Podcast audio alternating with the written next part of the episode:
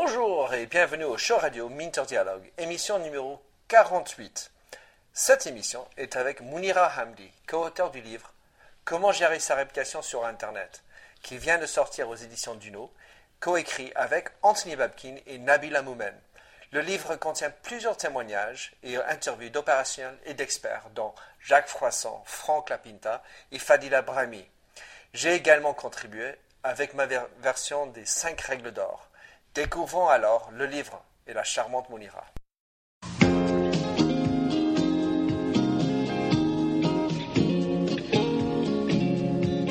bonjour et bienvenue sur l'émission radio téléchargeable Minter Dialogue où on parle des marques, de l'Internet et les nouvelles technologies.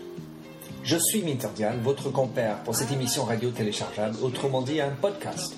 Je suis auteur du blog minterdial.fr où vous trouverez les show pour l'entretien qui suit, avec l'ensemble des sites et des liens cités dans l'émission.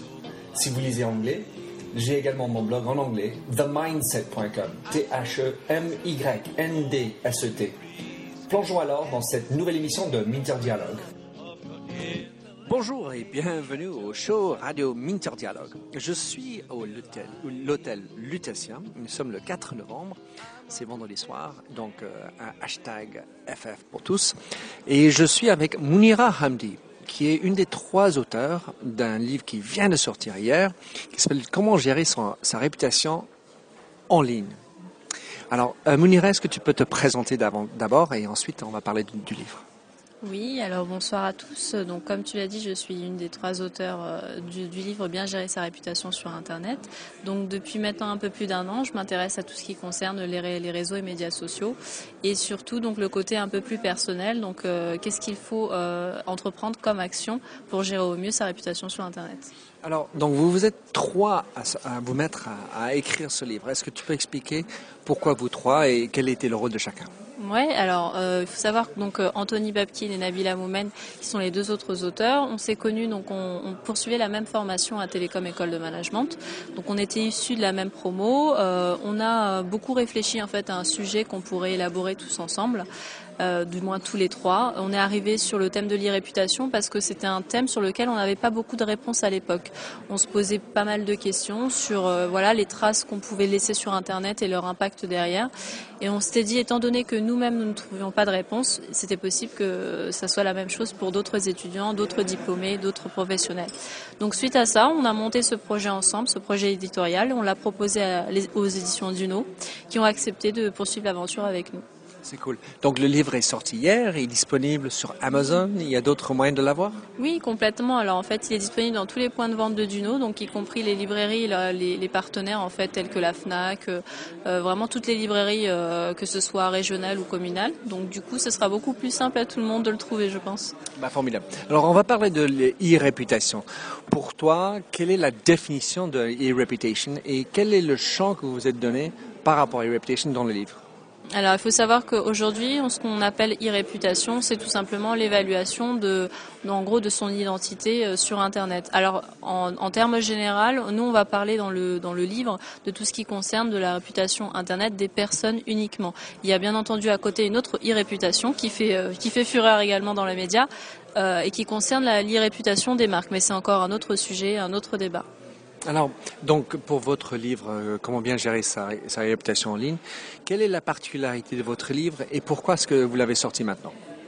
Alors on l'a sorti maintenant tout simplement, comme je te l'ai dit tout à l'heure, c'est qu'en gros on, avait vraiment cette envie d'apporter des réponses euh, qu'on n'avait pas forcément trouvées nous il y a à peu près un an, et surtout de en fait de surfer sur cette vague euh, avec euh, l'essor des médias sociaux et de leur impact en termes de recrutement. Aujourd'hui la force de notre bouquin, je pense que ça reste justement ces témoignages qu'on est parti récolter.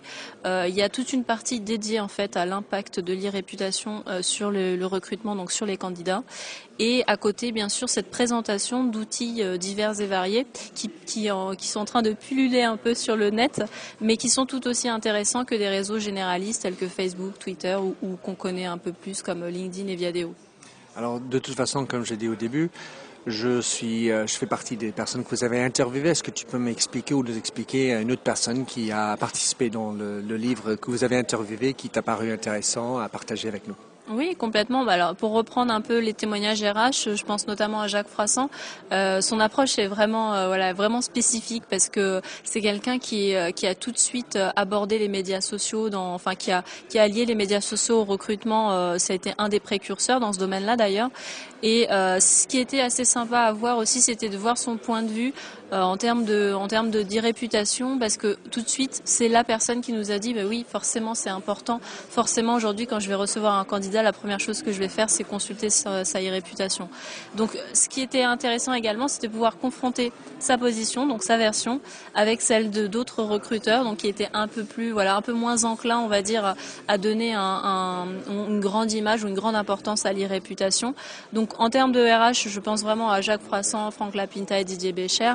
Après, pour d'autres outils, ce qui était vraiment intéressant, c'était de pouvoir rencontrer des, bah, jeunes entrepreneurs qui étaient euh, avant, pas comme nous, étudiants, et qui, euh, qui suite à justement à des besoins spécifiques qu'ils avaient euh, ressentis, ont développé des réseaux sociaux spécifiques. Je pense notamment à Benjamin Ducousseau, qui est cofondateur de Wisby, qui est un, réseau spécialisé pour les jeunes étudiants. Et, je pense que toutes ces rencontres-là font qu'aujourd'hui, euh, notre ouvrage fait la différence parce que ça nous permet de les présenter et de, montrer que l'e-réputation peut passer à travers différents outils, que ce soit des réseaux professionnels ou des réseaux spécialisés. Ah ben, je comprends, je suis évidemment très, très d'accord.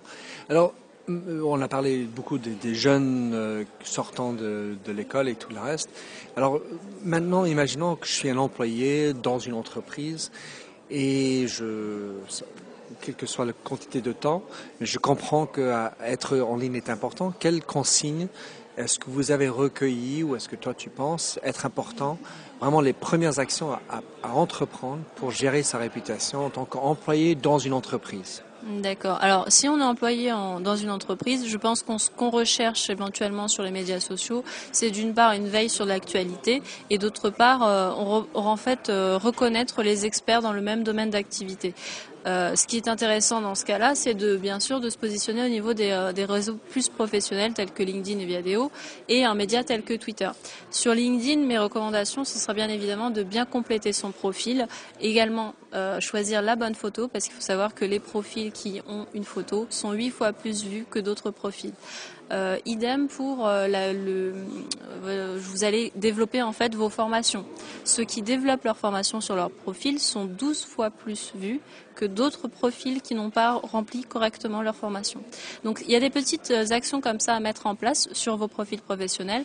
Donc bien compléter vos expériences, c'est pas seulement indiquer le statut, enfin du moins le poste que vous occupiez, c'est également mettre les mots clés qui vont en rapport avec votre domaine d'activité. Donc il y a toutes ces petites actions là à mettre en place et euh, bah, après, pour reprendre l'exemple d'un média, média comme Twitter, euh, c'est tout simplement faire attention à la biographie que vous devez inscrire en 140 caractères. C'est 140 caractères clés. Donc à mon avis, il faut bien bien optimiser sa biographie pour que ça donne ensuite aux, personnes de vous suivre et de suivre vos actualités. Super, c'est des belles, des belles consignes. Alors, euh, en France, il y a LinkedIn, il y a Viadeo. C'est ça. Alors comment est-ce que, pourquoi faire un, les deux, comment tu, vous gérez? Alors les deux ont un positionnement différent, en sachant que LinkedIn est bien entendu euh, avec un axe beaucoup plus international. C'est aujourd'hui 120 millions de membres sur LinkedIn, mais uniquement 2 millions en France. À l'inverse, euh, quand on regarde Viadeo, c'est 35 millions dans le monde, mais 4 millions 5 en France. Donc il y a vraiment en fait un positionnement différent et qui est euh, bah, qui est dénoté par par les réseaux eux-mêmes hein, parce qu'ils le disent carrément. Vous avez la possibilité en fait de choisir l'un ou l'autre ou même les deux selon vos objectifs personnels. Aujourd'hui, si vous souhaitez par exemple euh, obtenir des informations ou des opportunités d'affaires ou même une évolution de carrière euh, à titre international, bien sûr, je vous conseillerais d'aller sur LinkedIn parce que vous ne vous fermez aucune porte. 120 millions de membres, c'est rien. Enfin, c'est pas rien justement. Excusez-moi.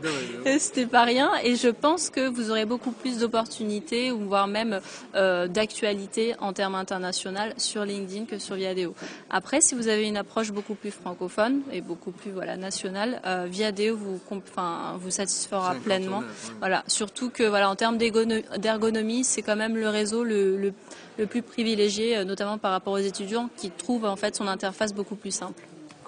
Alors, je suis, euh, je suis en France depuis un certain temps. Je comprends le, pouvoir du patron et comment c'est exemplaire et comment ça nous aide à, agir.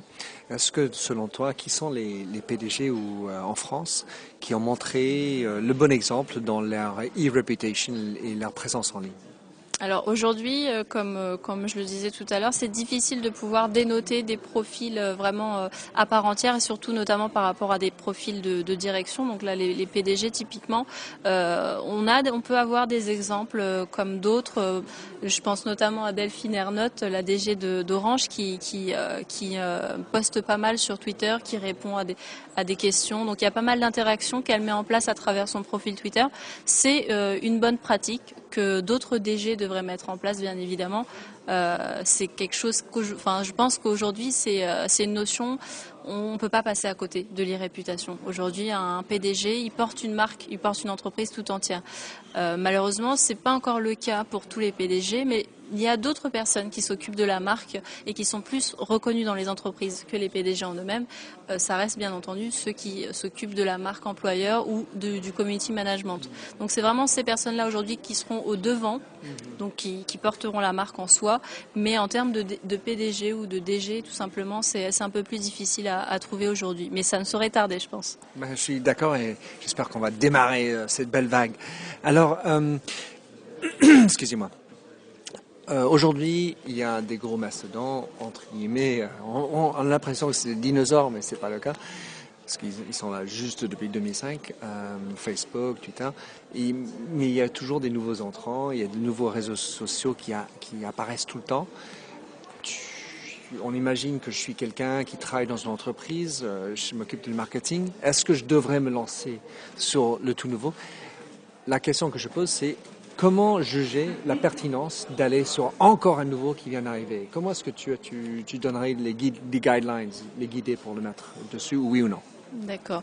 Alors en ce qui concerne euh, ces nouveaux réseaux sociaux spécialisés, euh, je pense que ce qu'il faut regarder en premier, c'est bien évidemment euh, les retours qu'on pourrait en avoir par la suite. Alors vous allez me dire c'est un peu difficile de le savoir dès le début. ce qu'il faut regarder de plus près, c'est également la communauté qui est déjà présente sur ce réseau, parce que ce qui fait la force d'un réseau, c'est sa communauté. Aujourd'hui, je pense que si vous avez vraiment besoin, un besoin d'informations et d'experts dans votre domaine d'activité, vous n'hésiterez pas à aller euh, sur ce réseau spécialisé, même si derrière vous, vous n'êtes pas certain que ça va fonctionner ou non. Donc typiquement, si je vois par exemple un réseau social euh, spécialisé pour les métiers du web, ce qui est le cas aujourd'hui avec Digica, je ne savais pas ce que ça allait donner, je ne sais pas si aujourd'hui ça va continuer, s'il va vraiment avoir un essor, mais ce qui m'intéressait vraiment, c'était que c'était un, réseau social spécifique à mon domaine d'activité. Et ce qui m'intéressait, c'était que je me disais, bah, en allant sur cette plateforme-là, j'étais sûre et certaine de toucher les, professionnels de mon domaine d'activité. Donc, je pense que ce qui est important à, savoir et ce qui est important de se dire dès le début, c'est que même si on n'a pas de retour sur investissement tout de suite ou euh, avant de se lancer, euh, ça ne coûte rien de tenter, ça ne coûte rien d'y aller, de, passer un petit peu de temps, de voir ce que ça peut nous apporter par la suite.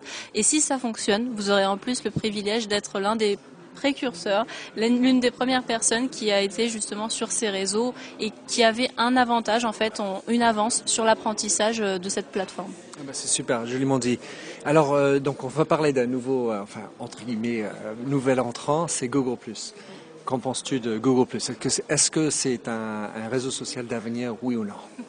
Alors je pense que là, je, vais, je vais, euh, je vais avoir des, mécontents.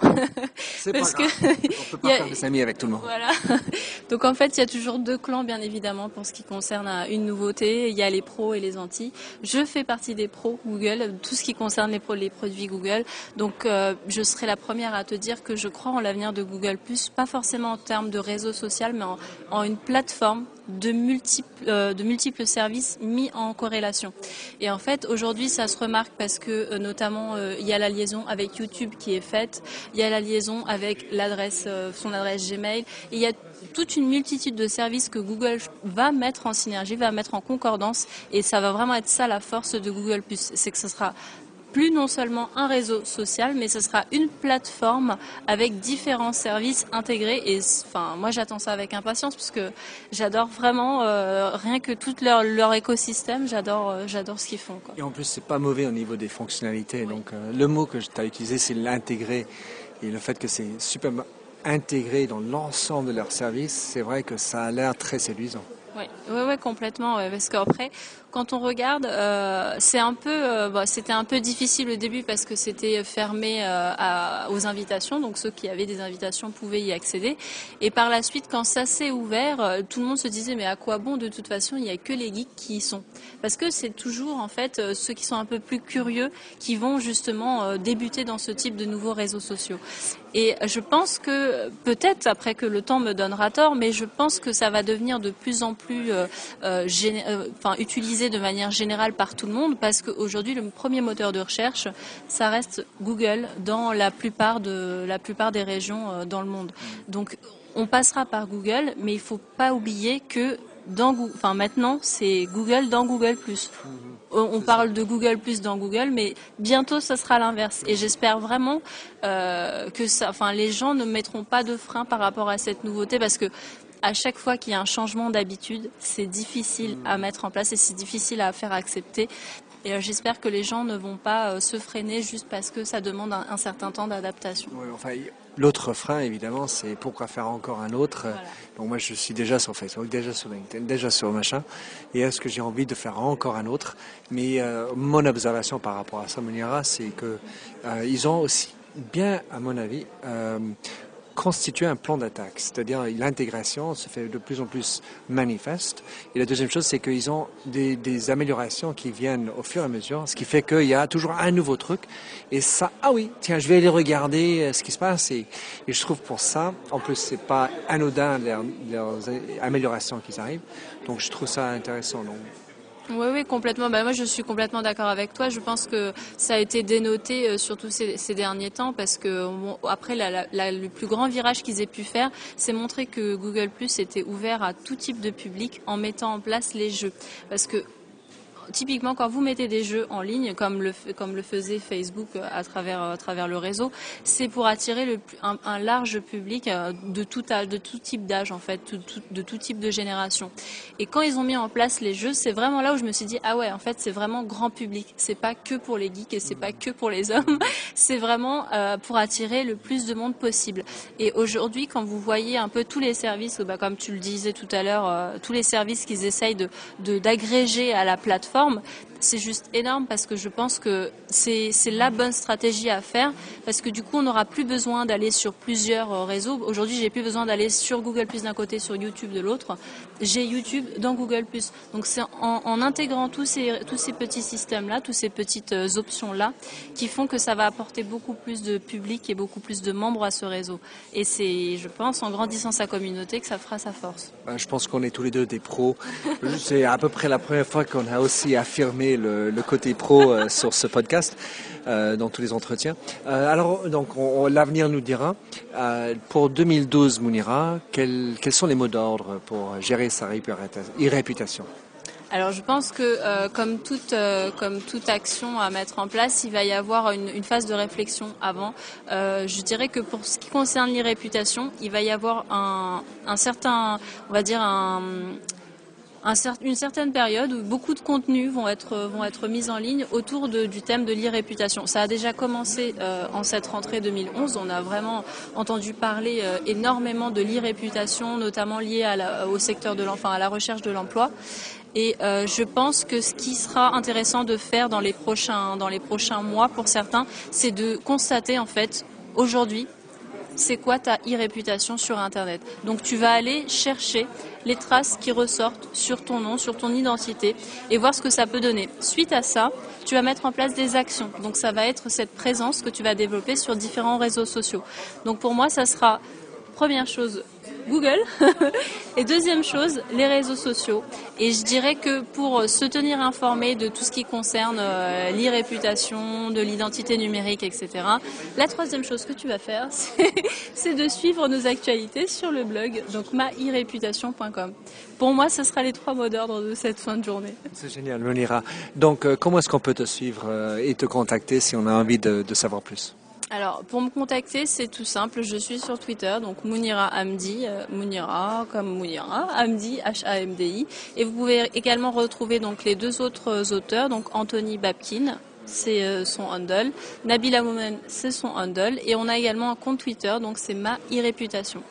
Génial. Mounira, je te remercie beaucoup. Toujours un plaisir de te voir, de te rencontrer, parler de, de réputation, un beau sujet. Et euh, très ben, bon courage pour le livre et au plaisir de te suivre. Merci, à bientôt, au revoir. Merci de nous avoir rejoints sur cette émission de Minter Dialogue, le podcast du digital marketing en français. Vous trouverez les show notes sur minterdial.fr vous pouvez également vous souscrire à mon show Minter Dialogue en français sur iTunes, où vous trouverez d'autres émissions dans cette série d'entretiens d'hommes et de femmes de l'Internet en France, dont des personnages comme Vincent Ducret, conseiller Internet au gouvernement et créateur du Hub Forum, Jacques Land de Laura Merlin, Marc Rougier, président et cofondateur de Scoopit, Gilles Barbier, PDG de Dimaou, ou encore Eric Blo, PDG d'Awakit. Sinon, vous pouvez me suivre sur mon tuto français M-D-I-A-L-F-R ou bien sur MDIAL où je tweete en anglais.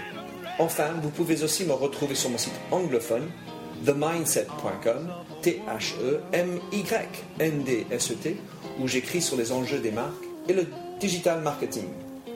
Faites du podcasting, c'est une nouvelle forme de consommation de médias. C'est pratique, c'est mobile. S'il vous plaît, partagez ou tweetez si cette émission vous a plu. Bonne continuation, où que vous soyez en train de l'écouter.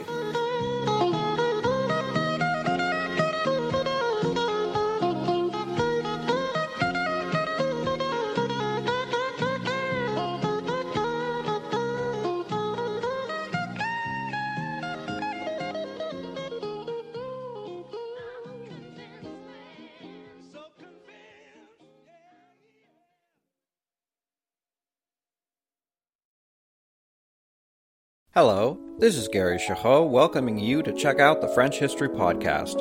Our main show covers the history of France from the first humans until present. If you liked Mike Duncan's The History of Rome and wanted a similar program covering the land of beauty, culture, and love, we are exactly that. We also host world renowned scholars who have delivered guest episodes on their specialties, including 18th century pirates revolutionary booksellers in 20th century Paris, the special friendship between the Marquis de Lafayette and Thomas Jefferson, and numerous others. Learn what you love and listen to the French History Podcast today.